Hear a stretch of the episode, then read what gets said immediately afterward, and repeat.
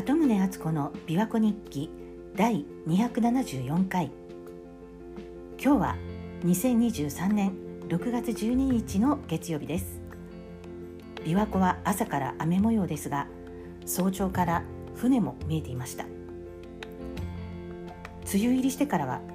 ジメジメと湿度の高い日が続いています。さて前にも話したことがあるかと思うんですけど5年前の5月に私の大学時代の友人が亡くなりました。で私がそのことを知ったのはだいぶ後だったんです。で最後に彼女に会いに行けなかったことが悔やまれてせめて何かできないかと4年前にネットで呼びかけてちょっとした忍ぶ会を開きました。20人くらいのこじんまりとした、まあ、でもとっても心地のいい温かい会となって本当にいい時間を過ごせたんですけれども今年の5月、まあ、先月ですけど今度はその亡くなった友人の仕事仲間の方が東京で忍ぶ会を開かれました。本当は3年前に帰国され企画されてたんですけどコロナで延期となることが続いてようやく開催の運びとなりました。で実は4年前に私があの忍ぶ会を開いた前後に連絡をくださった方々の中でその会には参加できなかったっていう方がいらしたので今回はもしかして参加できるんじゃないかと思って東京でこういう会がありますよって連絡をしました。一人は亡くなった友人の高校の同級生という方だったんですけれどもでも結局家の用事でその方は参加できなかったんですけれどもでもなんとかそのことでやり取りしているうちにその方の息子さんがうちの息子よりもちょっと年上で同じ大学を出ているってことが分かったりしてでその息子さんに関する悩みみたいなものを聞いてると共感できる部分があったりしてなんだか身近な感じがしてきたんです。あともう一方、私の親でもいいくらいの年上の方であそうあの85歳の方なんですけれども忍ぶ会に参加したい気持ちは山々なんだけれども今今はあの認知症のご主人と2人暮らしで介護の日々なので、まあ、遠くに出かけるのは無理だっていうことだったんです。なので私が東京の忍ぶ会に参加した後に報告をさせてもらいました。その亡くなった友人っていうのはあの編集者として活躍していて雑誌の編集をしてたんですけれども、まあ、後に自分でも取材に行って素敵な記事をたくさん書いてたんです。でその85歳の方は昔友人のアメリカ取材に同行したことがあってそれ以来友人と交流していたらしいんですね。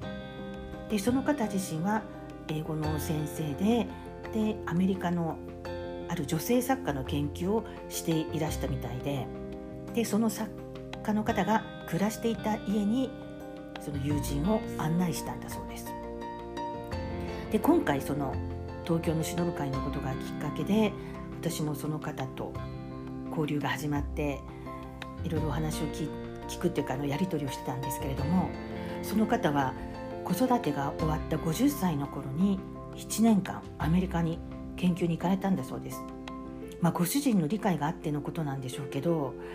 ね、50歳で1年間すごいですよね。ちょうど今年の春50歳を過ぎてまた大学に入り直した知り合いがいるんですけれども彼女によるとその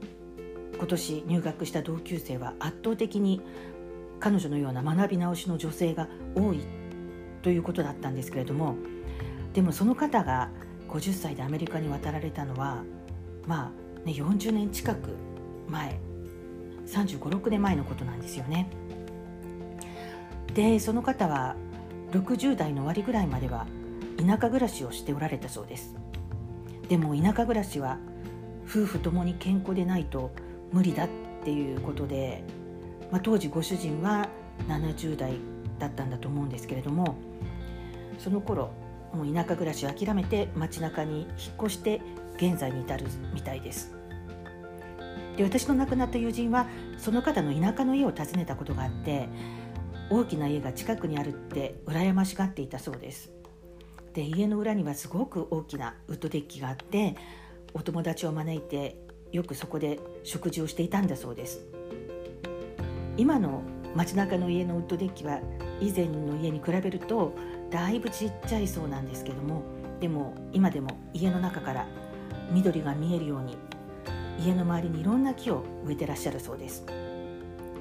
亡くなった友人が好きだったバラもその方は育ててらしてお庭の写真も送ってくださいました。成人したお子さんもご近所にいらっしゃるんだとは思うんですけどもそれでもねやっぱり認知症となったご主人との2人暮らしはなかなか疲れるんじゃないかなって想像します、まあ、ご主人は何を説明しても理解できないから納得してもらえないそうなんですけれどもでも小さい頃からよく知ってる間柄のそのご主人とこの先何年一緒にいられるのかと思うと愛おしくて人生の終わり近くになってやっと本当の夫婦らしくなった気がしますっていうような言葉が書かれていて私の心にも染み入りました。でその85歳のその方は今でもその研究していた作家の関連の本を翻訳したいって思ってらして、まあ、ただ今はね介護の日々でなかなか時間が取れないそうなんですけどもでもその本を翻訳するっていう気持ちは変わってないみたいです。その姿勢を私も見習わなければと思って励まされています。亡くなった友人のおかげでなんかねこんな風に新たなご縁ができるなんて。まあ、そもそもねその4年前の忍ぶ会に来てくださった方々との素敵な出会いもいろいろあったんですけれどもそれからもう一人やっぱこの時の会には参加できなかったんですけれどもこれがきっかけでやり取りをしていた方と今回あの忍ぶ会で東京に行って初めて東京で会うことができました。その方も編集者として活躍してらした方で私とは同世代でしかも同郷だと分かって勝手に親近感を覚えていたんですけれども実際に会うと話題が次から次へと出てきて尽きなくてしかも普通だったらなかなか話せないような話題がバシバシ出てきたのでもう私としては本当に久しぶりに心置きなくおしゃべりができました。でその方はこの春これまでの自分の歩みを本にされたんです。